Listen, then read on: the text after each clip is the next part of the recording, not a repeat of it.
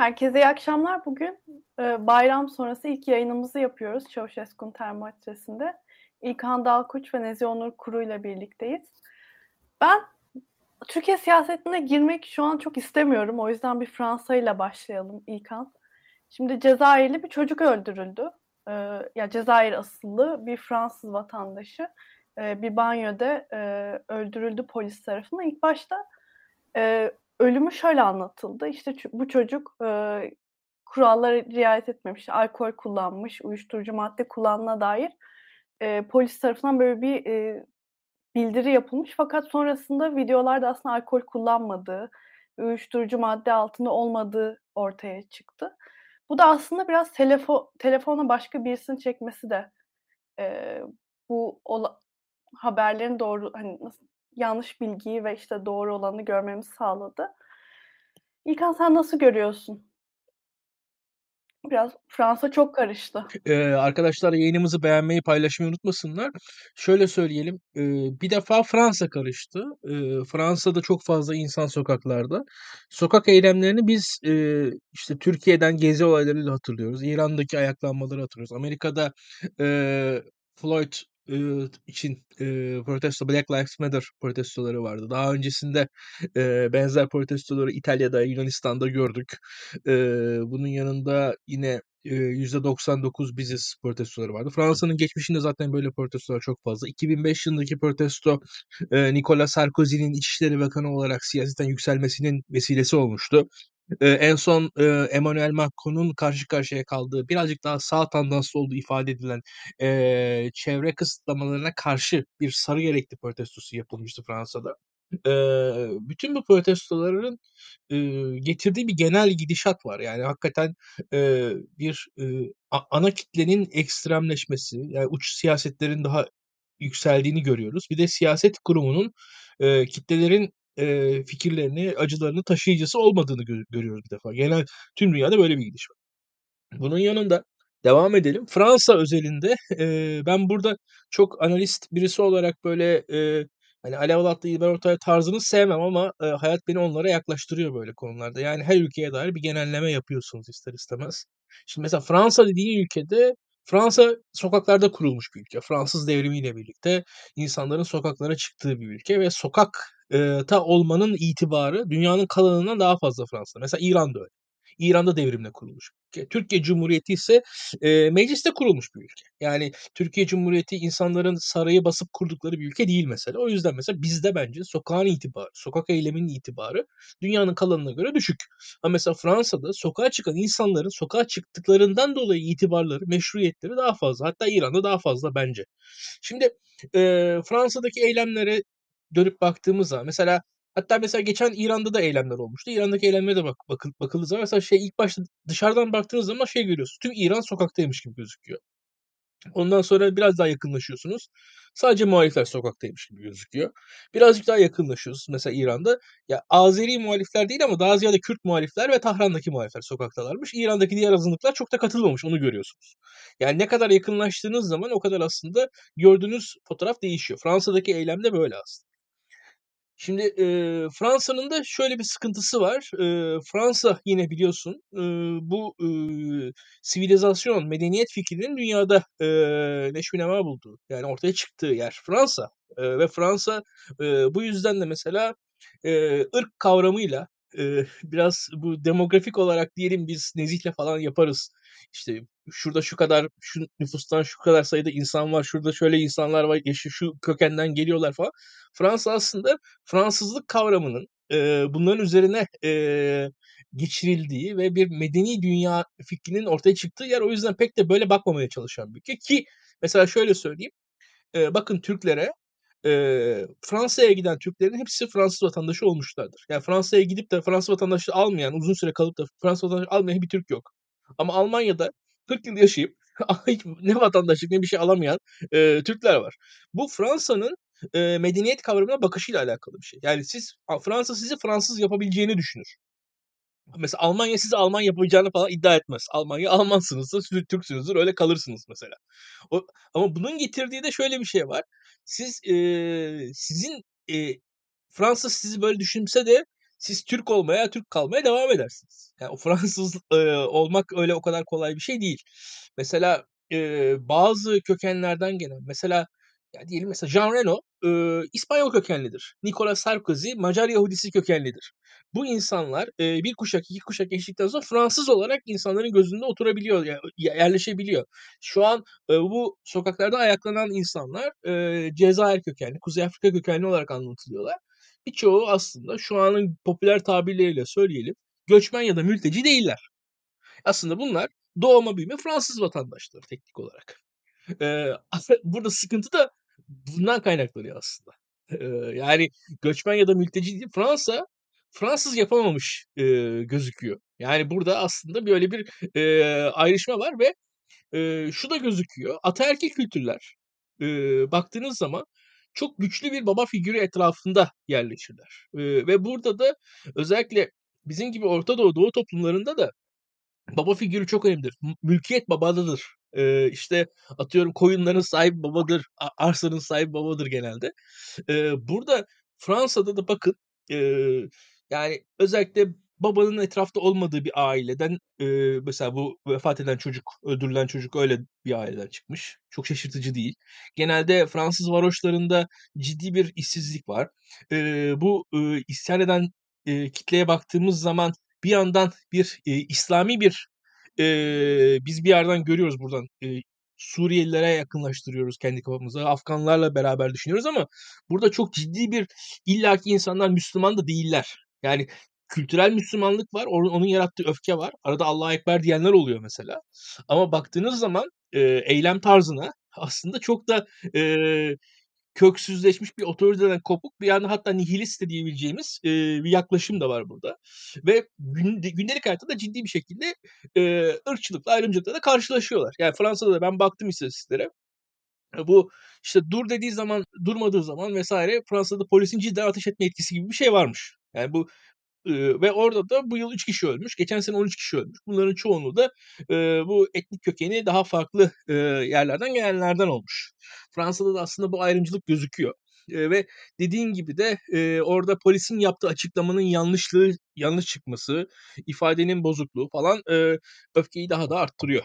E, ama bir yandan da şu var. E, bu e, sokaklara çıkan daha ziyade Afrika kökenli, Kuzey Afrika kökenli kitleyi bu genç kitleyi bu sokaklara çıkış hali de bir yandan da bir Fransız bir hal.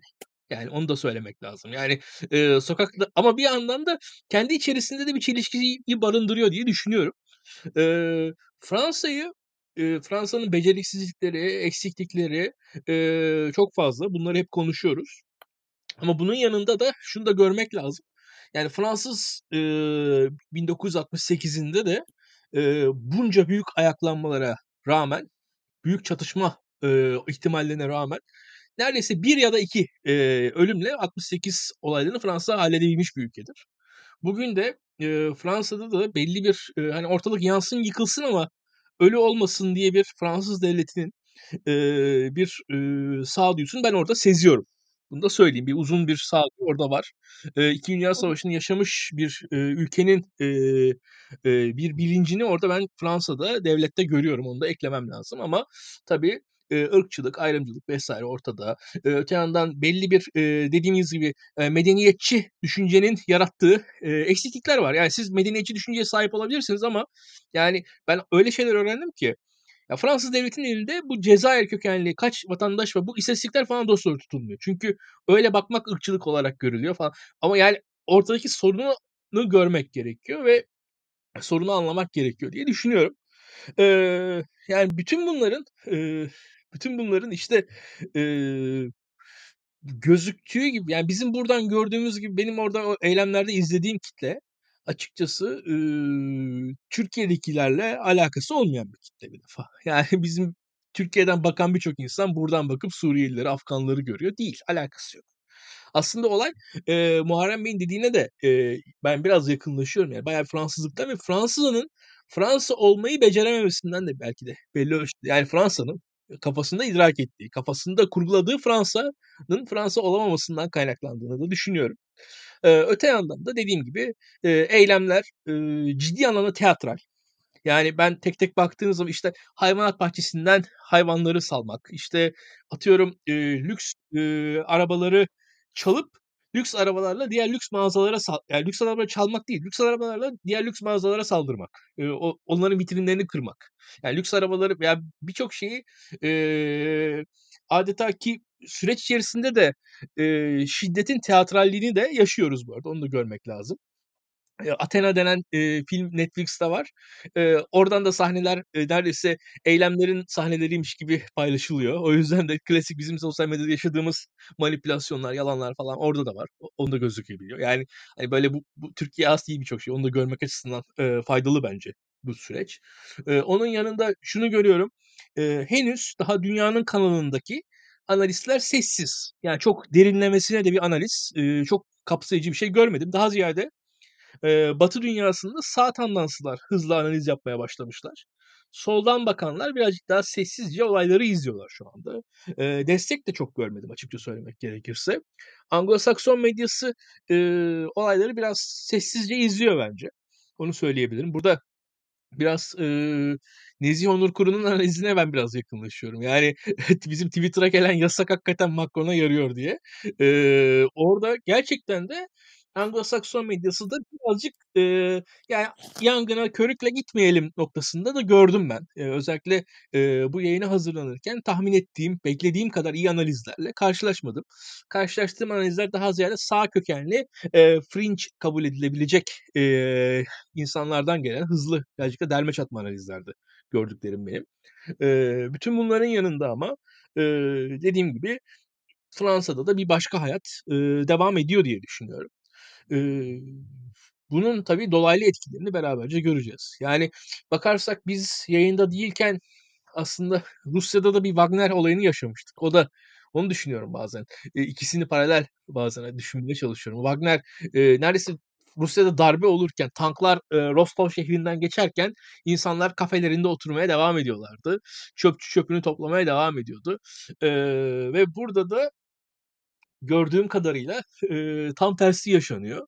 Yani aslında, eee, şöyle söyleyeyim, Rusya'da sıradan vatandaş iktidara dair bir talep sahibi değil. Eee, iktidar ve siyaset, eee, başka bir yerde dönüyor ve o yüzden de vatandaş kendi hayatına devam ediyor. Orada büyükler kendi arasında kapışıyorlar. Yani orada iktidara müdahil olabilecek insanlar, eee, kapışıyor. Belki, hani, tahta sahip olmak için o, eee, mavi kan gerekiyor belki o Rusya'da. O o kana sahip olanlar kendi arasında savaşıyor.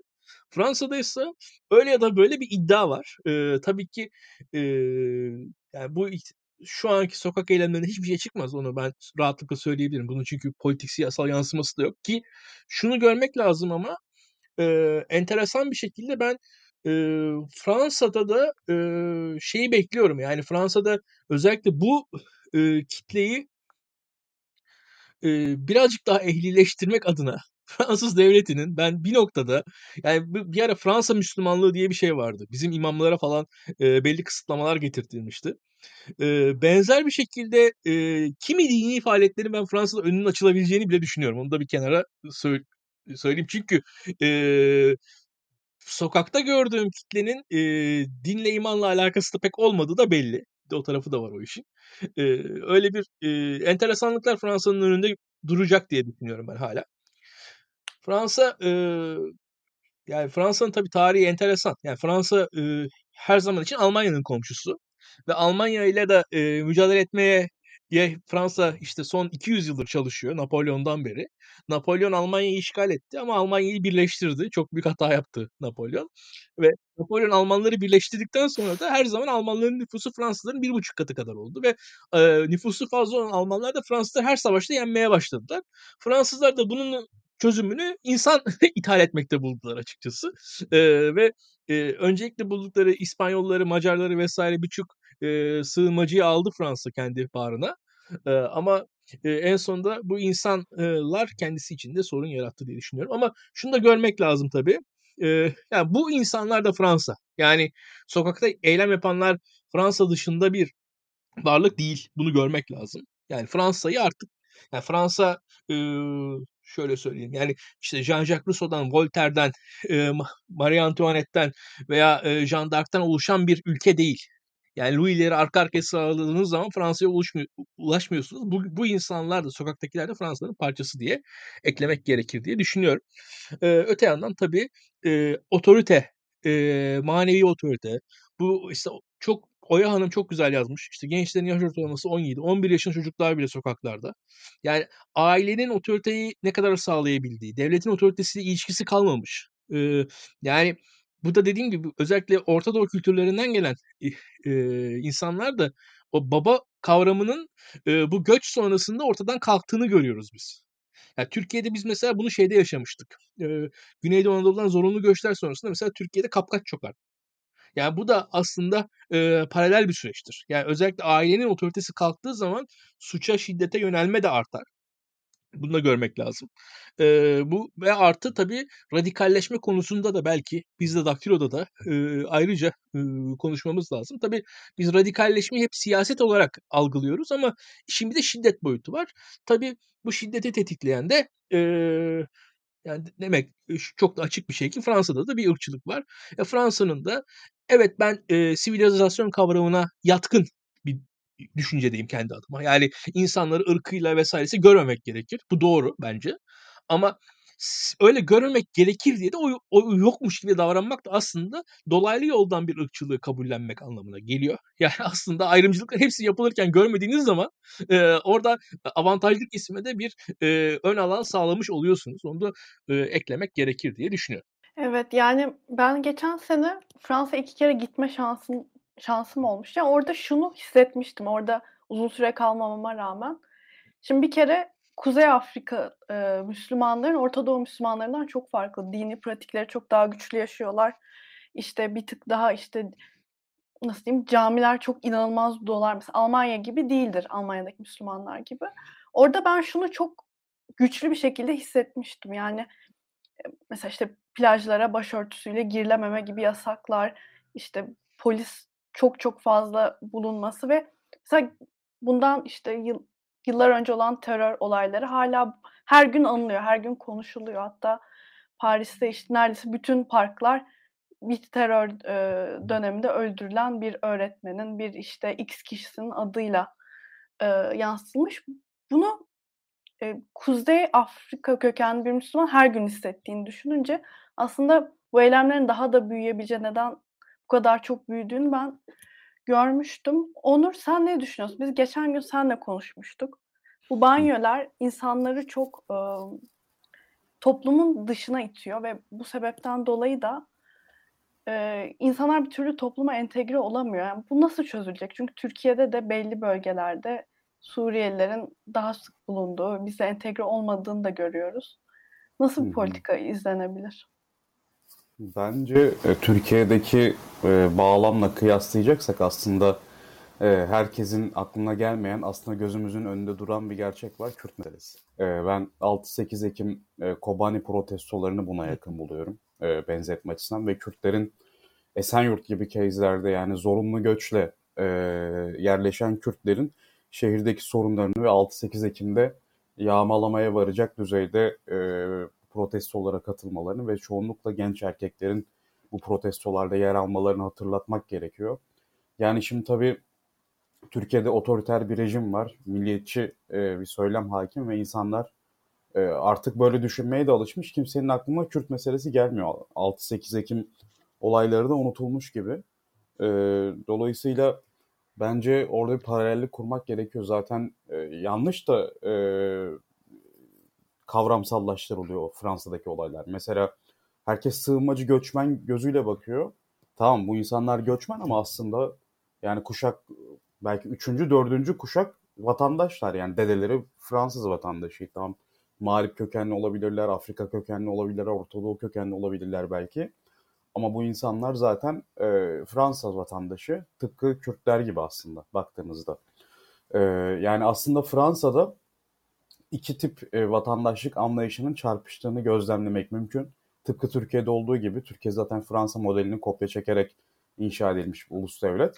E, vatandaşlık kağıt üzerinde civic citizenship yani medeniyet temelinde toprak temelli, kan bağına dayanmayan, e, o topraklar üzerinde yaşayan herkesi o ülkenin vatandaşı kabul eden e, insanlar e, olarak tanımlayabiliriz. Aslında bir de Kanadayalı e, etnik vatandaşlık tipi var. Bu da Almanya'nın e, açık açık zaten kabul ettiği vatandaşlık tipi. Genel olarak literatürde biz vatandaşlık tiplerini toprağa dayalı, e, sivik, e, medeniyete dayalı Fransız vatandaşlığı, vatandaşlık anlayışı ve e, kana dayalı Alman vatandaşlığı anlayışı olarak ikiye ayırabiliyoruz.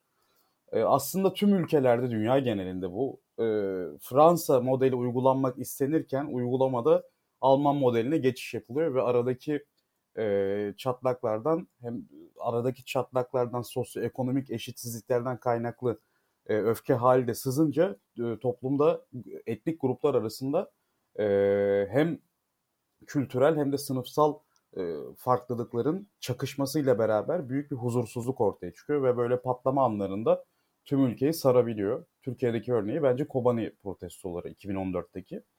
Zaten Demirtaş'ın içeride olmasının nedeni de o. Yani devlet orada nasıl refleks vereceğini bilemedi.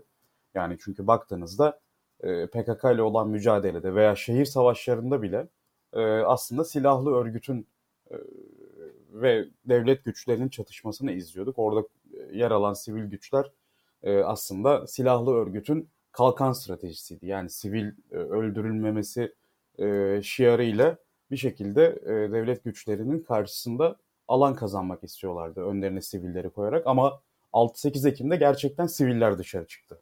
Ve hem de gençler dışarı çıktı. çıktı, çıktı e, tıpkı Fransa'daki gibi yani Fransa'da baktığınızda e, yani 25 yaş insan bulmak bile güçleşiyor bazı bölgelerde. Aslında tüm ülke Fransa'da buna alışık. İlkan az önce çok iyi yorumladı. Halbuki sen de Fransız tecrübelerinden bunun aslında normal bir şekilde karşılandığını da anlattın. E, as, asi çocukların evlerine geri dönmesini bekleyen bir hal var. E, eğer olmazsa e, demek ki müdahaleler büyüyecek. Zaten yavaştan e, o hal konuşulmaya başlandı bilmiyorum. Karara döküldüm ben bugün pek inceleyemedim. E, Fransa'daki örneği dediğim gibi yani Türkiye ile kıyaslayacaksak kesinlikle Suriyelilerle değil. Yani Suriyelilerle kıyaslamamız için Suriyelilerin 3. 4. nesil çocukların doğmuş olması gerekiyor. E, bunun için biz Kürtlerle e, etnik vatandaşlık anlayışının fiilen e, uygulandığı ama aslında Fransa ile işte Türkiye az önce anlattığım gibi benziyor. Yani anayasal olarak e, medeni vatandaşlık, dil, din, ırk ayrımı e, kabul etmeyen fakat uygulamada e, bunun maalesef e, yani gözler önüne serildiği e, birçok örnekte karşılaştığımız ülkeler. Örneğin Fransa'da polis ırkçılığı çok büyük problem. Yani zaten e, ülkelerin paradoksu da şu, genellikle e, daha milliyetçi hatta yer yer ırkçı eğilimlere sahip olan kişiler polis olmak istiyor daha çok. Daha vatansever oluyorlar çok yüksek duygularla. Yani her ülkenin kaderi az çok ve polisler genelde daha kaba, daha sert hukuk tanımaz ve etnik e, stereotiplerle hareket eden, e, o kafalarındaki e, çoğunluk modeline uymayan diğer gruplara baskıyla hatta şiddetle yer yer öldürerek e, karşılık veren kişilerden genelde e, müteşekkil oluyor emniyet birimleri. E, ve polis ırkçılığı tıpkı Amerika'da olduğu gibi tıpkı Türkiye'de de bu gözlemliyoruz. Yani Türkiye'de zaten şu alışıla gelmiş bir şey işte Şırnak'a gidersiniz mesela e, Şırnak kütükte olan biri beş kere kontrol edilir ama siz örnek vereyim kendimden Tekirdağ'da Tekirdağ kütük var benim kimliğimde.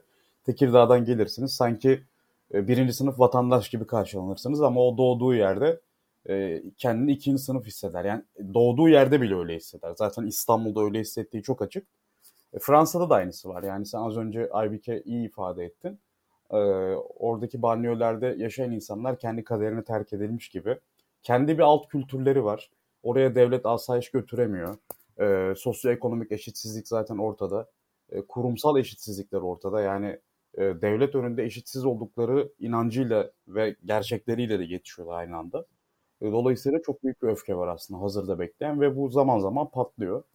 E, zaten yani biz triggering efekt deriz bu tarz e, ölüm gibi, tecavüz gibi, terör eylemi gibi çok büyük yani normları ve kuralları e, alt üst eden olaylar sonrasında büyük bir patlamaya dönüşüyor e, toplumsal öfke ve e, kolektif aksiyon ortaya çıkıyor çok rahatlıkla ve bütün ülkeye hatta yan ülkelere yayıl, yayıl, yayılabiliyor. Mesela Türkiye'de de e, Hatay ve İzmit'te de şeyi gördük biz. E, yani Suriyelilere şiddet olaylarının yaşandığını gözlemledik. Çünkü Türkiye'de de yanlış e, çevrildiği için olayan sığınmacılar, göçmenler üzerinden medya etkisiyle, sosyal medya etkisiyle e, bunlar yayılıyor. İnsanların e, bu konuda daha hassas olmalarına yol açabiliyor farklı ülkelerde de. İşte Belçika'da yine e, protestolardan söz ediliyor. İs- İsviçre'de yine e, sokağa gençlerin çıktığından bahsediliyordu. Ben sosyal medyada denk geldim. E, yani toparlarsak eğer e, aslında medenili, medeniyete ve toprağa dayalı olan Fransız milliyetçiliğin uygulamada yani devletin sokaktaki temsilcisi olan bizzat polis eliyle ırkçı bir şekilde, etnikçi bir şekilde uygulanmasıyla ve e, göçmenlerin o vatandaşlık modeline entegre edilememesiyle beraber ortaya çıkan sosyoekonomik, kültürel eşitsizliklerle birlikte e, Fransa'da sürekli patlayan bir irin gibi yani bu mesele. E, bakalım bu triggering efekt yani ölüm polis tarafından birinin öldürülmesi tıpkı Amerika'da Black Lives Matter hareketi vardı mesela hatırlarsınız. E, or, orada da çok benzer bir hikaye vardı. Yani yine polisin şiddeti nedeniyle ölen bir genç, siyahi genç e, ve ülkede büyüyen büyük protesto akımı. E, ama Fransa'da e, durum daha ciddileşebiliyor çünkü şiddet e, Fransa'da e, kültürün bir parçası yani hatta milleti inşa eden e, o devrimci ruh olduğu için hani İlkan az önce bahsetti işte İran sokaktır, Fransa sokaktır diye. E, bunun ne derece büyüyebileceği konusunda tabii ki endişeler mevcut. E, ama ben de merak ediyorum yani yakından takip ediyorum. E, umarım e, daha büyük olaylar yaşanmaz. Yani ölüm gibi, tecavüz gibi büyük olaylar eklendikçe e, bunların durması hiç de kolay olmaz yani açıkçası. Ya Onur bir de şöyle bir durum var. Fransa geçen seneki seçimlerde gerçekten sağ çok güçlendi. Yani Le Pen'in e, radikal e, ırkçı, milliyetçi partisi merkez parti oldu. Onun yerine Zemur onun oyunu alarak e, şey geçirdi. Yani bu demek oluyor ki sağ siyasette daha da büyük bir yer kapladı, daha da büyüdü radikal işte, milliyetçi sağ. Bu da aslında büyük ihtimal oradaki banyoları etkiliyordur günlük yaşamını, sokağın e, haleti ruhi, ruhiyesine. Bu hani e, nasıl diyeyim siyasetin bu şekle gelmesi de sokağı da mutlaka etkilemiştir. Burada şey var ya Macron da merkez siyaset yapmak için e, zaten sol bir hareket değil şu an Macron center yani liberal diyebiliriz kabaca ama e, uluslararası arenada yeni bir Napolyon şeklinde hareket ettiği için bazen e, milliyetçi, e, güvenlikçi kararlarda alabiliyor. Polis yasasını polis lehine genişletti mesela 2017'de olsa gerek. E, o da büyük tepkiye yol açmıştı. Yani e, burada birçok faktör var. Macron da aslında e, yani şöyle söyleyelim. Macron, Le Pen, Zemur'dan söz ediyoruz değil mi? Mesela son iki yarışta Macron Le Pen e, hep finale kaldılar, ikinci tura kaldılar. Sol bir şekilde temsil edilemiyor. Bu kitlelerin de e, genelde desteklediği aktörler daha sol. Yani hem sosyalistler hem merkez sol aktörler veya yeşiller. bu aktörleri de temsili kısıtlı olduğu için sokaktan başka çözüm kalmıyor gibi onlar için. Zaten e, Fransa'da da yükselen bir de göçmen karşıtlığı dalgası var. Yani o yerlici dalgaya karşı e, kendilerini savunan, kendilerini koruyan bir aktörün olmaması ve Macron'un da diğer yandan yani bu kültürel meselelerin de yanı sıra e, daha istihdam yanlısı e, yani daha sermaye yanlısı kararlar alması, emeklilik, emeklilik yaşını mesela artırması gibi birçok hamlede e, sosyoekonomik olarak kendilerini yoksun hisseden, yoksunlaştırılmış hisseden, kenarda hisseden e, kişilerin öfkesi öfkesinin artmasına neden oluyor. Evet ya aslında şöyle bir tek sol öfkeli değil. Sağ da son zamanlarda çok öfkeli oldu Fransa'da. Çünkü şu sebepten. Şimdi biz Paris'i şey ya Fransa'yı Paris'ten ibaret zannediyoruz fakat o taşrada da şöyle bir durum oluyor. Genelde devlet desteği, tren gibi böyle e, ulaşım e, çok fazla gitmediğinden dolayı orada bir hani taşrada kalanların da bir ötekileştirilme durumu da mevcut.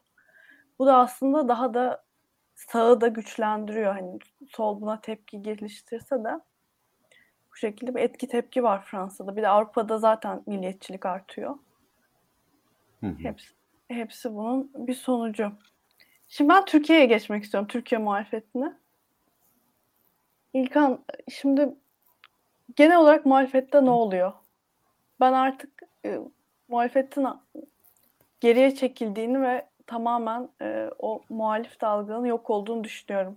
Yani Sokakta sen nasıl e, görüyorsun? Aybike benim e, 15 dakikada anlatacağım şeyi çok güzel e, 2 saniyede anlattın aslında. Türkiye'de basitçe söylemek gerekirse ben e, 15 gün önce yaptığım yorumu tekrar yapacağım. Yani ben bence mesela benim hayatımda gördüğüm en büyük babalar günü kutlamasını yaşadım ben Twitter'da. Yani hani herkesin inanılmaz odaklandığı bir babalar günüydü. Çünkü insanlar siyaseti bıraktılar açıkçası. Yani şu anda mesela biz de olacağımızdan az izleniyoruz. Biz mesela Fransa bu kadar konuşuyorsak aslında şu an muhalefet siyasetten sıkıldığı, siyasetten çekildiği için programın ilk yarım saatini biz Fransa'ya ayırdık. Yani bakılırsa Türkiye'de e, muhalefette dağınıklık e, var çok net bir şekilde ve elitler arası e, bir oyun var. Şu an için muhalif halka bir şey söyleyen e, ne yazık ki pek bir muhalif politikacı yok. E, ve burada da elitler arası oyunda da elitler de birbirlerini destekliyorlar, birbirlerini koruyorlar diye düşünüyorum hatta. Bu süreçte elitler arası bir elitler ittifakının ortaya çıkacağını ne yazık ki işin kötüsü şu.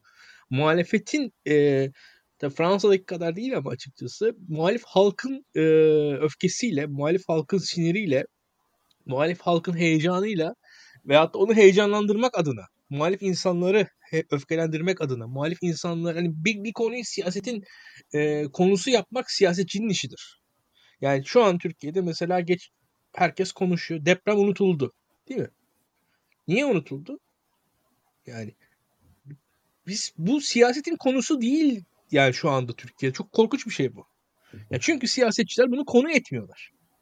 Bunu konu ederseniz konu olur.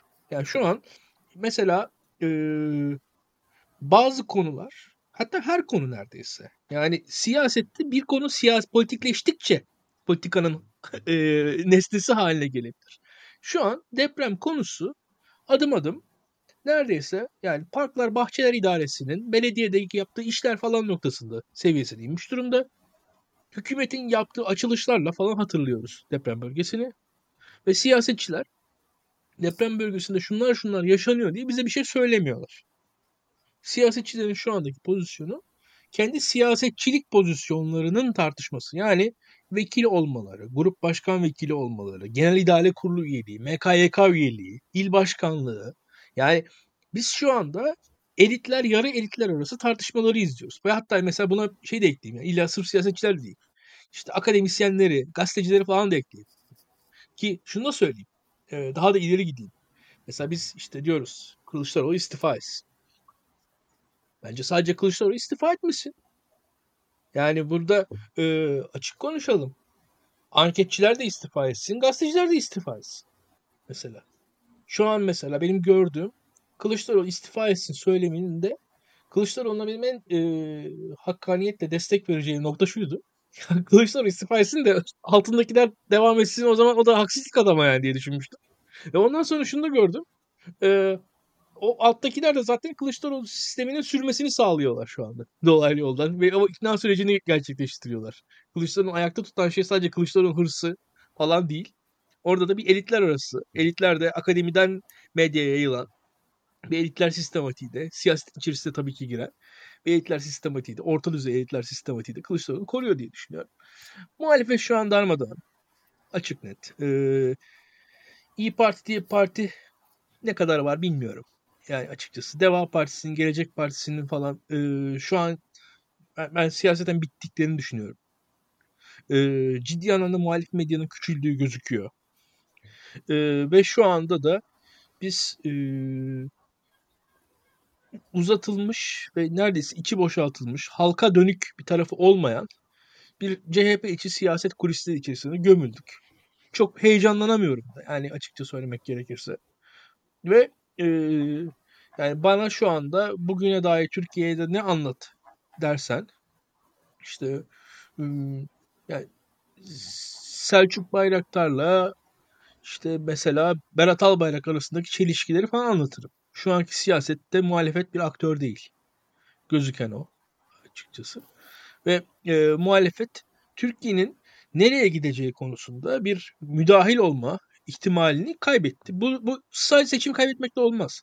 Şu an muhalefet bir iddia ile ortada olabilse o iddiaya karşı siz kolay kolay hareket edemezsiniz. Ve muhalefetin o zaman bir gücü olur. Bakmayın siz. Yani sadece e, güç e, sizin e, anayasadan aldığınız bir şey değildir.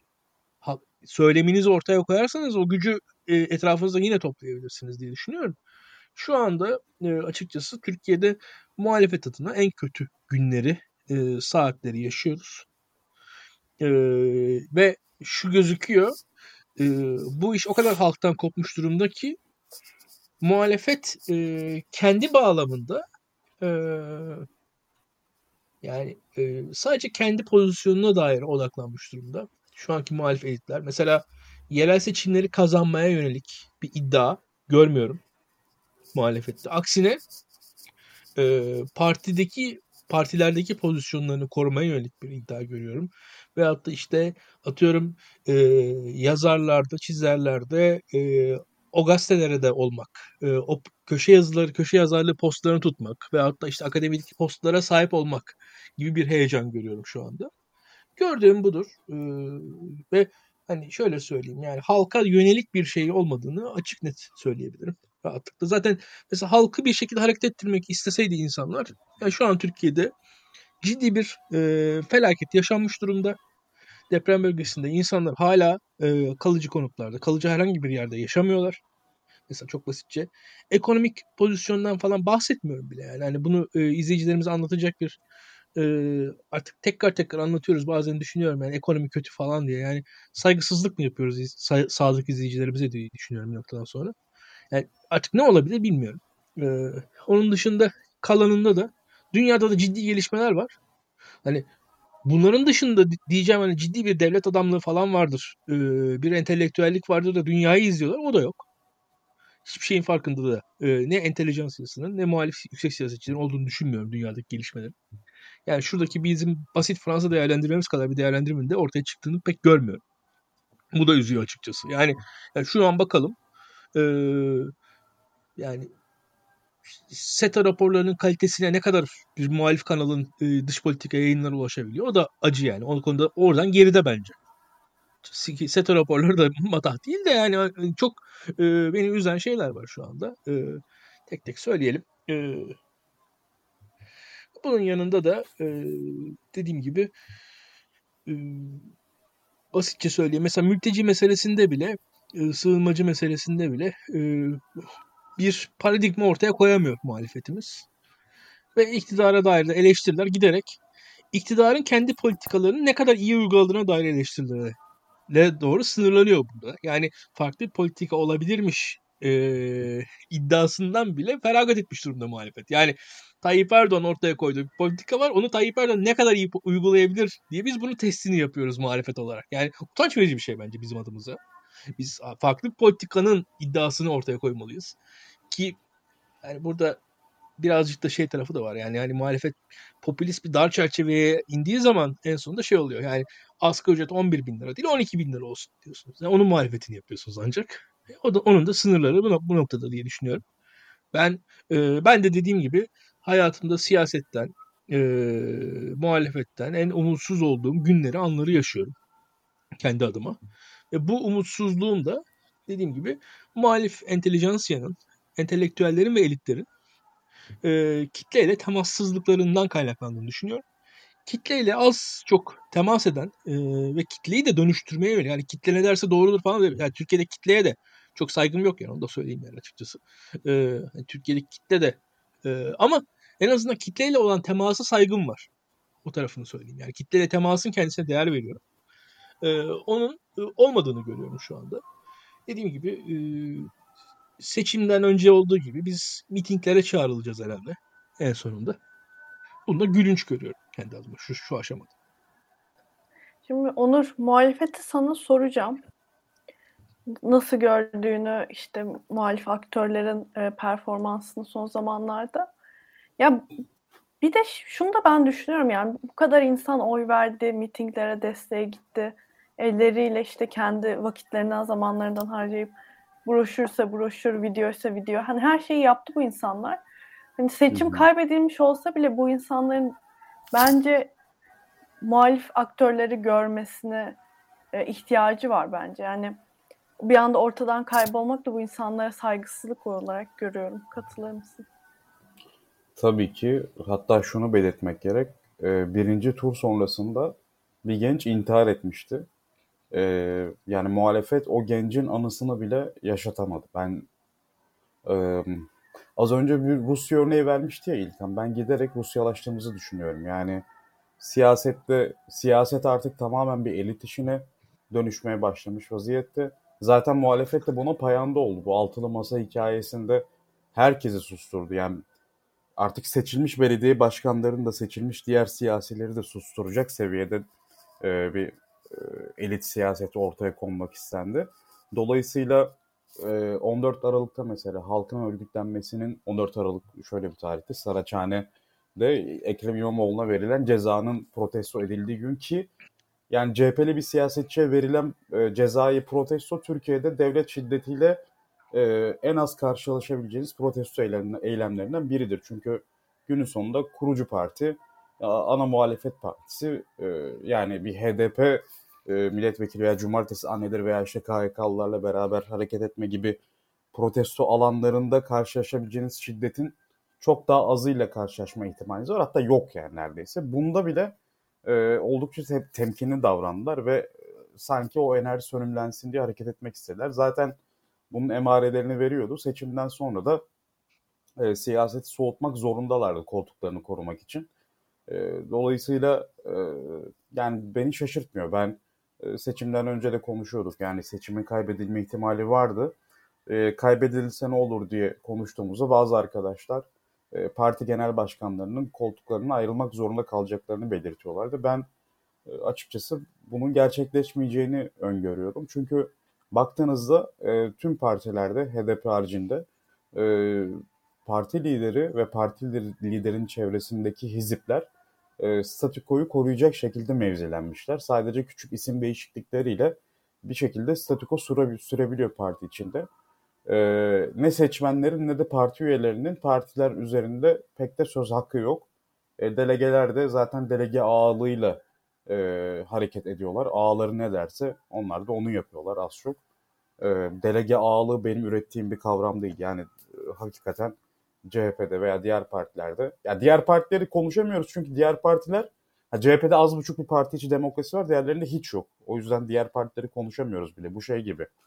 E, haritaları incelerken böyle demokrasi endeksinde vesaire Çin, işte Suriye, Kuzey Kore bu ülkeler böyle gri renk. Onlar hakkında bilgi alınamıyor çünkü. Onları zaten konuşmuyoruz. İşte Türkiye, Rusya gibi ülke yani görece e, demokratikleşme ihtimali olan ülkeleri genelde e, eleştiriyoruz. Diğerlerini konuşamıyoruz bile öyle bir durum var. Hani biraz parti hükmünde gibi görünen tek parti CHP olduğu için CHP için tartışmaya saplandık. CHP'nin de problemi şurada. E, CHP bir devlet kurumu gibi hareket ediyor. Zaten partinin yönetiminde e, bürokrat emeklileri işte partiye çok önceden girmiş 6-7 dönemdir e, vekillik yapan DSP'den veya başka kanallardan da gelmiş olan insanlar e, bir şekilde pozisyonlarını koruyorlar ve kesinlikle Türkiye'nin gündemiyle, halkın gündemiyle az önce dış politikadan bahsettik. Dış politikayla ilgilenmiyorlar. Tamamen şey gibi bu. Yani bir futbol kulübü yöneticiliği gibi düşünebiliriz. Futbol kulübü yöneticileri bir şekilde koltuklarına ayrılmamak için ellerinden geleni yaparlar. Ee, onlar da yani siyasette bunun gibi zaten Türkiye'de siyaset taraftarca oy verme anlayışına dayalı olduğu için bu taraftarın taraftarlığın da e, ideolojik altyapısından ziyade daha çok kültürel e, yeni yeni de yani sosyoekonomik e, nedenleri olduğu için ideolojik bir çatışma gözlemlenmediği için e, yani seçim atmosferinden çıkal, çıkıldığında da seçmenler aslında e, bu seçimleri unutmaya, önümüzdeki maçlara bakmaya odaklanıyorlar. E, yani aynı zamanda da dünyada sosyal medya çağı içerisindeyiz. Sosyal medya tamamen insanın e, büyük travmatik olaylardan bir şekilde uzaklaşmasına anlık yani dopamin etkisiyle birlikte e, kendine hemen farklı gündemler bulmasını beraberinde getiren bir paradigma değişimi. Dolayısıyla insanlar çok miyoplar. Yani böyle orta vadeli, uzun vadeli etkilerden söz etmek pek kolay olmuyor birey bazında. Sürekli kısa vadede gündemleri değişen e, kitlelerden, yığınlardan bahsediyoruz aynı zamanda. Bunun da insanların siyasetten uzaklaşmasında etkisi var. E, yani muhalefetin geleceği konusunda ben de açıkçası çok umutlu değilim. E, baktığınızda Kılıçdaroğlu mesela zaten e, yani diğer parti genel başkanlarıyla birlikte istifa etmesi gerekiyordu. Yakışan buydu. Ama en azından kurultaya götürüp kurultayda aday olmayacağını ilan edebilirdi. Bunu da yapmadı. Ee, üstüne üstlük Zafer Partisi gibi e, hem İyi Parti'yi hem de HDP'yi masadan kovabilecek potansiyelde olan bir aktörle kol kola hareket ediyor. Çünkü biliyoruz ki Zafer Partisi ile İyi Parti tıpkı İyi Parti ile MHP gibi aslında bir araya gelmeyecek partiler. Çünkü aralarında husumet var yani. Partiden ayrılırken parti FETÖ'cülükle suçlayarak ayrılan bir isim Ümit Özdağ. E, Ümit Özdağ'ın e, ideolojisi de HDP'nin tam karşısına yer alıyor. Zaten HDP'nin bu konuda bir alerjisi var. Hatta Mansur Yavaş'ın adaylığının üzerini çizen isim bana kalırsa Ümit Özdağ. Yani Ümit Özdağ Mansur Yavaş'ı 2022 başında yanlış hatırlamıyorsam e, adaylığa davet etmişti. Bence o gün Mansur Yavaş'ın adaylık ihtimali sona erdi. Çünkü HDP'nin ikinci turda dahi desteklemesinin önüne geçmiş oldu aslında. Zaten bu seçimde bile HDP'nin ideolojik olarak CHP içinde en yakın e, görebileceği isimlerden Kemal Kılıçdaroğlu'na destek bile Ümit Özdağ ile birliktelik nedeniyle epey bir azaldı e, Güneydoğu ve Doğu illerinde ve e, metropoldeki Kürt seçmenlerde. E, ben Kılıçdaroğlu'nun yapmak istediğini anlayabilmiş değilim. Tamamen survival yani yaşamda kalma, ayakta kalma e, içgüdüsüyle hareket ediyor gibi. Yani çevresinde or, e, kendisini savunabilecek, kendisiyle ittifak yapabilecek tek bir aktör kaldı. Zafer Partisi. E, başka da bir aktör bulamıyor. Dolayısıyla ona sarılmak zorunda kalıyor. Yani burada e, o kadar büyük bir çırpınış içerisinde ki Kemal Kılıçdaroğlu e, yani hem İyi Parti hem de HDP'yi karşısına alabilecek bir stratejiyle ilerliyor. E, yerel seçimlerde de aslında CHP'nin zaten önde olduğu illerde ve ilçelerde kazanabileceklerini düşünüyorlar. Onların e, kazanımlarıyla da partinin kaynaklarının bir şekilde sürdürülebileceği inancını taşıyorlar diye planlıyorlar diye düşünüyorum açıkçası. Çünkü bu kadar irasyonelitenin ardında da Kemal Kılıçdaroğlu gibi kendi e, siyasi geleceğini e, plan planlayan yani bunu planladığını bildiğimiz bir kişinin böyle düşündüğünü yani küçük olsun bizim olsun mantığıyla ilerlediğini düşünüyorum ben Kemal Kılıçdaroğlu'nun. Ve burada tabii Ekrem İmamoğlu'nun İmamoğlu'ndan bir beklenti var ama İmamoğlu'nun e, iki tane e, kafasının üzerinde iki tane demokrasinin kılıcı var. Birisi yargı dava meselesi, diğeri de e, İBB başkanlığından ayrılmak zorunda kalma durumu CHP Genel Başkanlığı adayı için. Yani Cumhurbaşkanlığı adaylığı için ayrılmamışken e, CHP için ayrılma e, durumu ne kadar anlatılabilir? Bu önemli. E, diğer yandan da İBB'yi kaybetme meselesi var. İl, e, ilçe belediye şey Büyükşehir Belediye Meclisi'nde AK Parti çoğunluk AK Parti ve MHP çoğunlukta olduğu için e, onların seçeceği bir isim yerlerine geçecek. E, zaten yasa dava sürecinde 3 tane dava görülecek İmamoğlu hakkında. Ahmak davası, Beylikdüzü'nden kalma bir dava ve e, terör suçlamasında buluş, bu, içinde bulunduğu bir e, İçişleri soruşturması var. Bu da davaya dönüşecek muhtemelen terör davası olarak. E, İmamoğlu'nun da işi zor açıkçası. Bakalım ben de artık e, gelecek tahayyülü çizmekte zorlanıyorum. Özgür Özel burada yine CHP için önemli bir aktör. E, Özgür Özel bence hem İmamoğlu ile hem de Kılıçdaroğlu ile temas kurabilmesiyle birlikte e, oradaki aktör e, gücünü bir şekilde koruyacaktır diye tahmin ediyorum. E, yani İlkan'ın da bahsettiği gibi bunları konuşmak zorunda kalmamız ee, sadece bunları konuşmak zorunda kalmamız acı verici. Muhalefetin ders almadığını gösteriyor. Ee, ama yeni aktörler için yani hem İmamoğlu için hem Özgür Özel için e, ben biraz daha kredi açıyorum açıkçası. Yani çünkü onların belli kısıtları var. O, o kısıtlardan ötürü kısa vadede maksimalist bir hamle yapmaları da pek kolay değil. Şimdilik bir kredi açıyorum. Yani en azından izliyorum, takip ediyorum. Ee, tamamen başarısız olmuşlardır diyemiyorum. Çünkü burada e, Kemal Kılıçdaroğlu'nun çok büyük sorumluluğu var. Kemal Kılıçdaroğlu seçim döneminde bile bile lades yapmış bir aday. Yani tüm araştırmalar Kemal Kılıçdaroğlu'nun adaylık ilanı öncesinde rahat bir şekilde Erdoğan'ın önünde olmadığını gösteriyordu. Buna rağmen aday oldu. Seçim kampanyası döneminde de aslında kampanyada Muharrem İnce çok yüksek bir oy, oy oranıyla başladı ve Ramazan ayının bitişi bayramın sonrasına dek e, sonuna dek de çok da parlak bir kampanya yoktu açıkçası. Sonrasında e, sosyal medya videolarının getirdiği etkileşim ve mitinglerde İmamoğlu ve Yavaş'ın performansı e, göz boyadı ve e, sandık organizasyonluğu da organ, organizasyonsuzluğu da belki de maskelendi. Yani CHP mesela e, sandıkların ilk turda hem de ilk turda sandıkların %40'ından e, ıslak imzalı belge alamadı. Diğer partiler konuşamıyoruz bile zaten bu durumda. E, yani bu kadar dezavantaj bir araya geldiğinde e, izlemek gerekiyor artık gerçekten şey gibi şu an. Hani nasıl diyelim şafak hiç yani şafak gelmeyecek gibi. Hani gecenin karanlığı tamamen bastırmış. E, tünelin ucu gözükmüyor. Gündüzün aydınlığı, sabahın aydınlığı hiç gelmeyecekmiş gibi bir karanlık ortam var.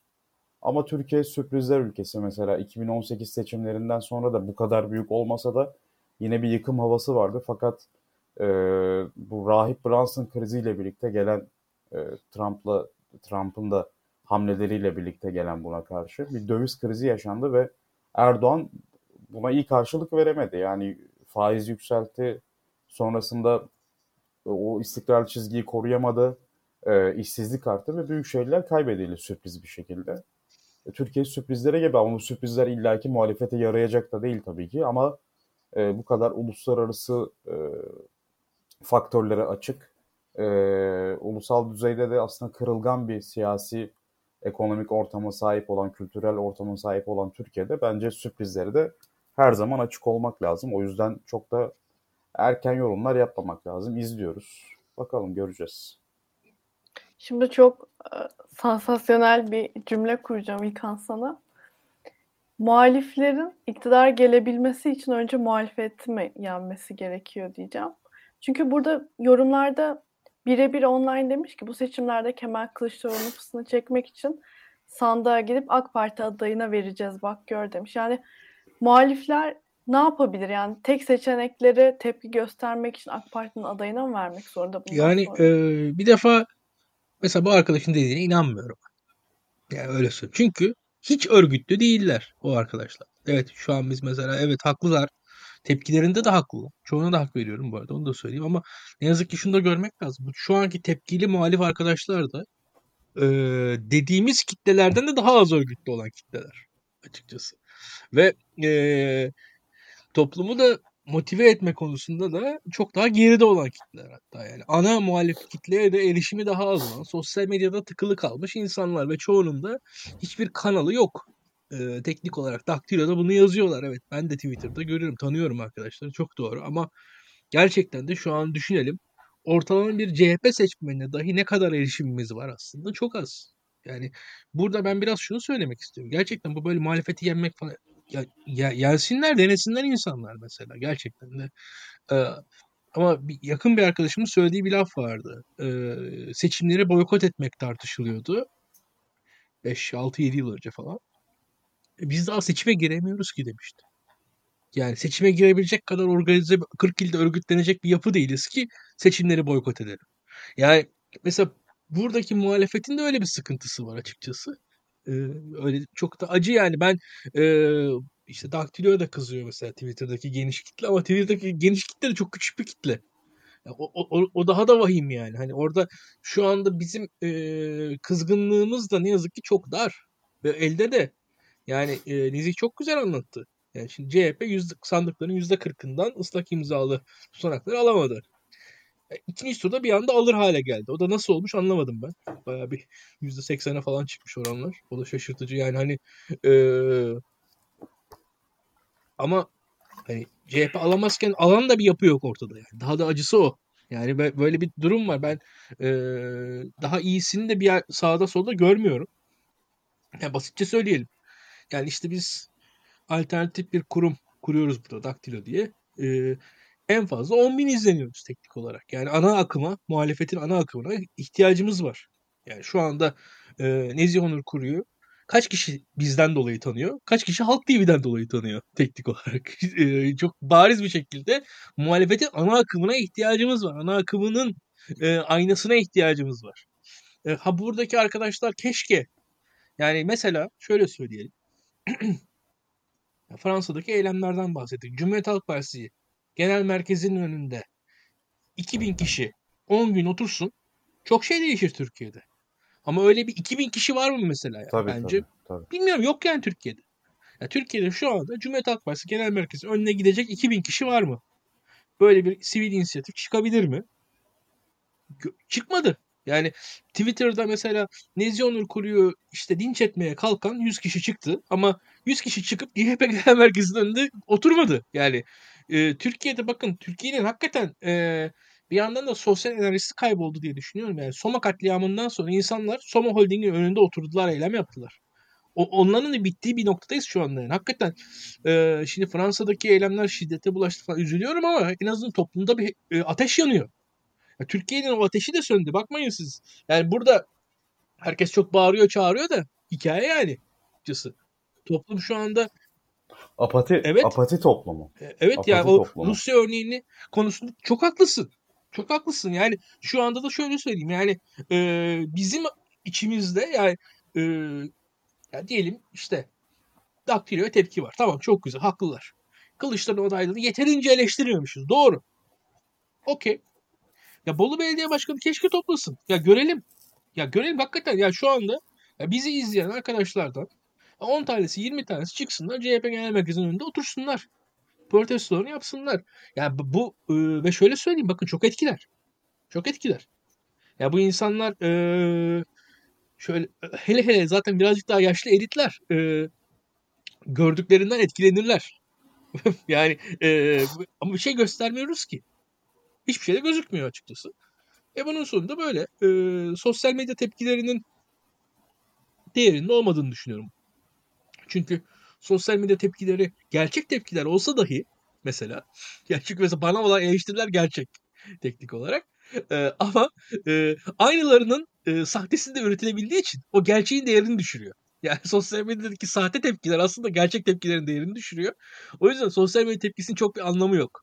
Yani e, sosyal medya ilk var olduğu zamanlarda bir sosyal medya tepkisinin bir gerçekliği vardı. 2008'de belki falan. Ama şu an artık öyle hiçbir anlamı yok. E, gerçekten de insanlar çıksınlar e, eleştirilerini sokakta e, adlarıyla, sanlarıyla, yüzleriyle yapsınlar. Çok net etkisi de olur. Onu da söyleyeyim yani e, ve karşılıkta görür. Karşılıkta görür. E, bu iş e, dediğim gibi tetiklenmenin nereden geleceği bilinmez. Ama yani yapılabilir. E, şu anda da bakın yani teknik olarak e, herhangi bir e, şunu görüyoruz şu anda. Mesela Kemal Kılıçdaroğlu, CHP yöneticileri falan şu an pek sokaklarda yoklar. Neden? Bundan dolayı. Tetiklenme olmasın diye çok net bir şekilde. Yani e, Çay- hiçbir siyasetçi yok orada. Böyle Çankaya'da İşte da ulaşamaz ya. Şimdi e, bunun gibi e, bu- bunun farkındaysak ama demek ki orada bir şeyden de çekiniyor. Bu tetiklenme olayından çekiniyorlar. E, e, buna benzer bir şey de olabilir. Ben de ama bir yandan toplumda da görmüyorum yani. Onu da söyleyeyim. Muhalif kitlede de görmüyorum. Yani muhalif kitlede sosyal medyada biri linç edecek meydan daha ötede bir gücü de yok. E, elitler de buna güveniyor açıkçası. Olursa bakalım görür biz de onu olursa onu analiz ederiz. Yani insanlar gider protesto yaparlarsa o protestoları analiz etmek bize düşer. Öyle söyleyeyim kendi adıma. Ya sosyal medyada şöyle bir operasyon yapıldı açıkçası iktidar tarafından. Mesela göçmen konusunda da öyle, farklı fon konusunda yani u- uluslararası evrensel bakabilen muhalefetin e, hukuk devleti savunabilecek muhalefetin önünü kapamak adına yerli ve milli muhalefetlerini aslında oluşturdular sosyal medyada.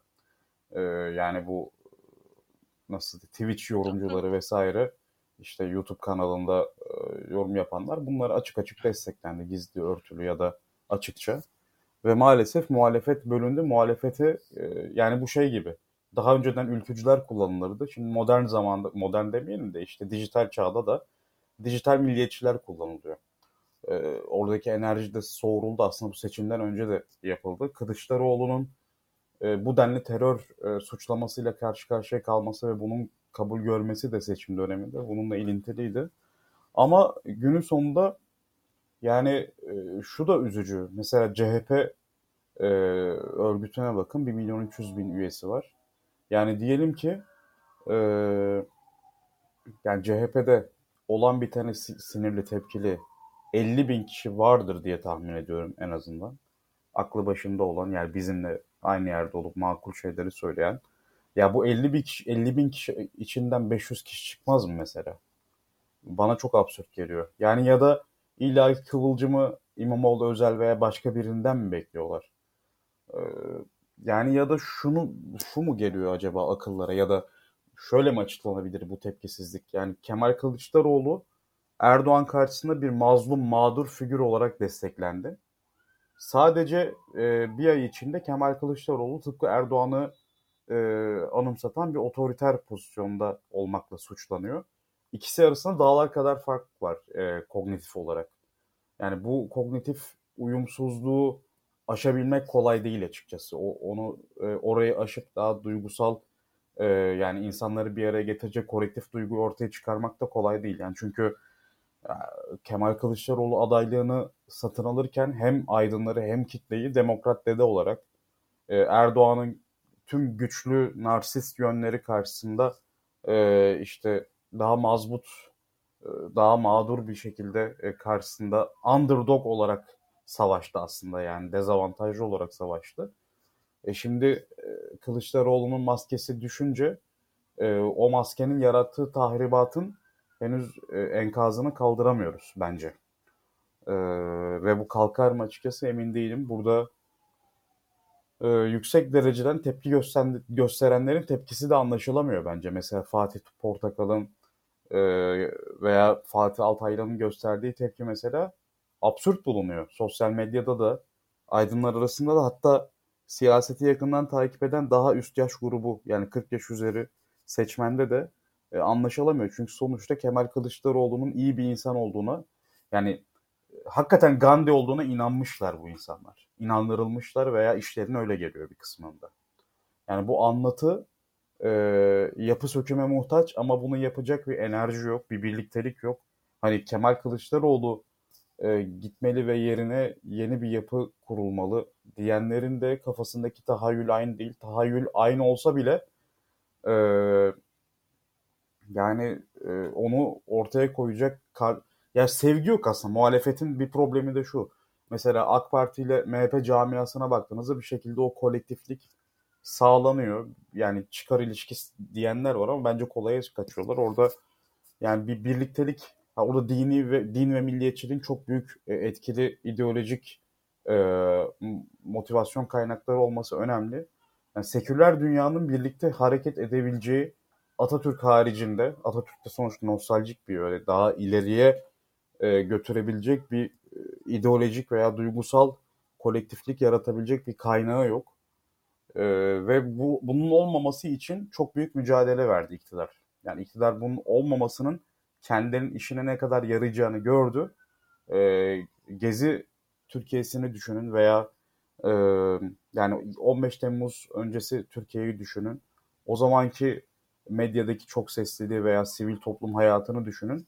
Yerinde yerler esiyor. Yani yeni nesiller mesela şu an Fransa'da e, niye o hal yok, niye ordu sahaya inmiyor gibisinden tepkiler veriyor. Yani e, çünkü o gezi ruhundan uzaklar. Yani, yani Türk şey yani devlet ideasını eleştirmenin e, gerekliliğinin farkında olmayan, kendine muhalif diyen yeni nesillerden bahsediyorum. İşimiz zor açıkçası. E, aktörlere büyük rol düşüyor aslında İmamoğlu aslında o aktörde bence çünkü yani muhalefet cenahında bunu kavrayabilecek, harekete geçirebilecek potansiyeli olan, potansiyeli olmasını ümit ettiğimiz ya da başka bir isim aklıma gelmiyor açıkçası. E, aktör ve kurumlar çok önemli artık. Çünkü halkın e, tepkisini e, kolektif şekilde kurgulamak için elimizde hem kültürel hem de maddi olarak sermaye kalmadı. Bu seçimde de tüm kurşunları harcadık bence.